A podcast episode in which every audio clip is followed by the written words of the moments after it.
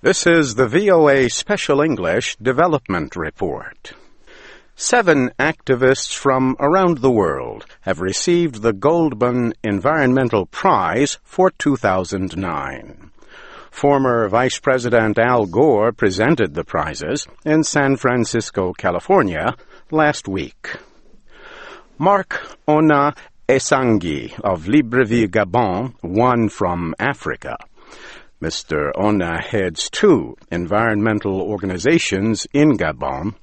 He has worked to make known the unlawful agreements behind a huge Chinese mining project.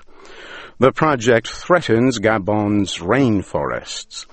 Mr. Ona has faced threats of arrest and prison for his efforts.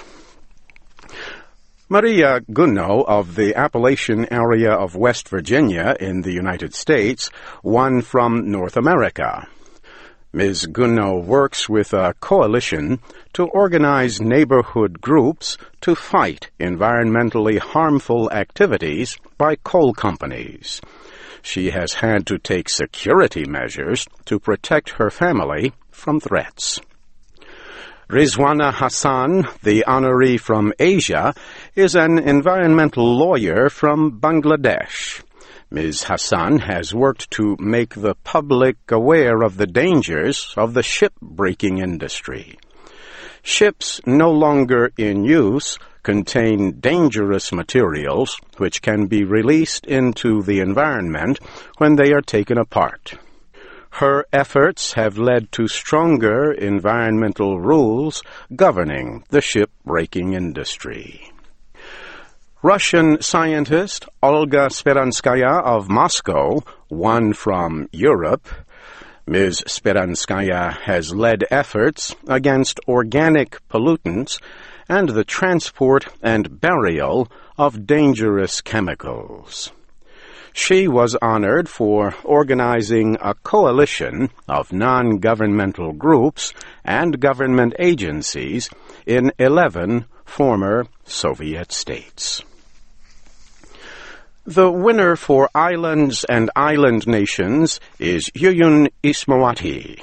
She is an environmental engineer in Denpasar, Bali, Indonesia.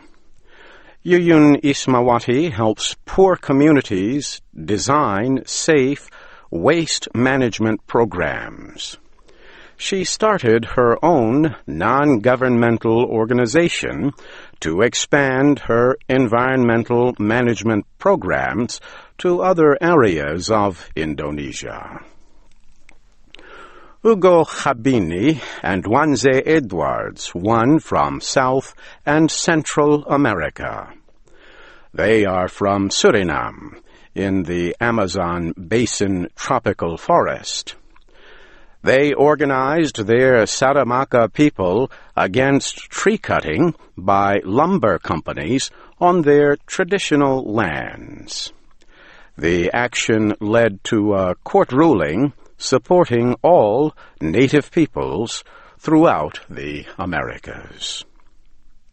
And that's the VOA Special English Development Report, written by Geraldine Watson. You can find transcripts, MP3s, and podcasts of our reports at voaspecialenglish.com.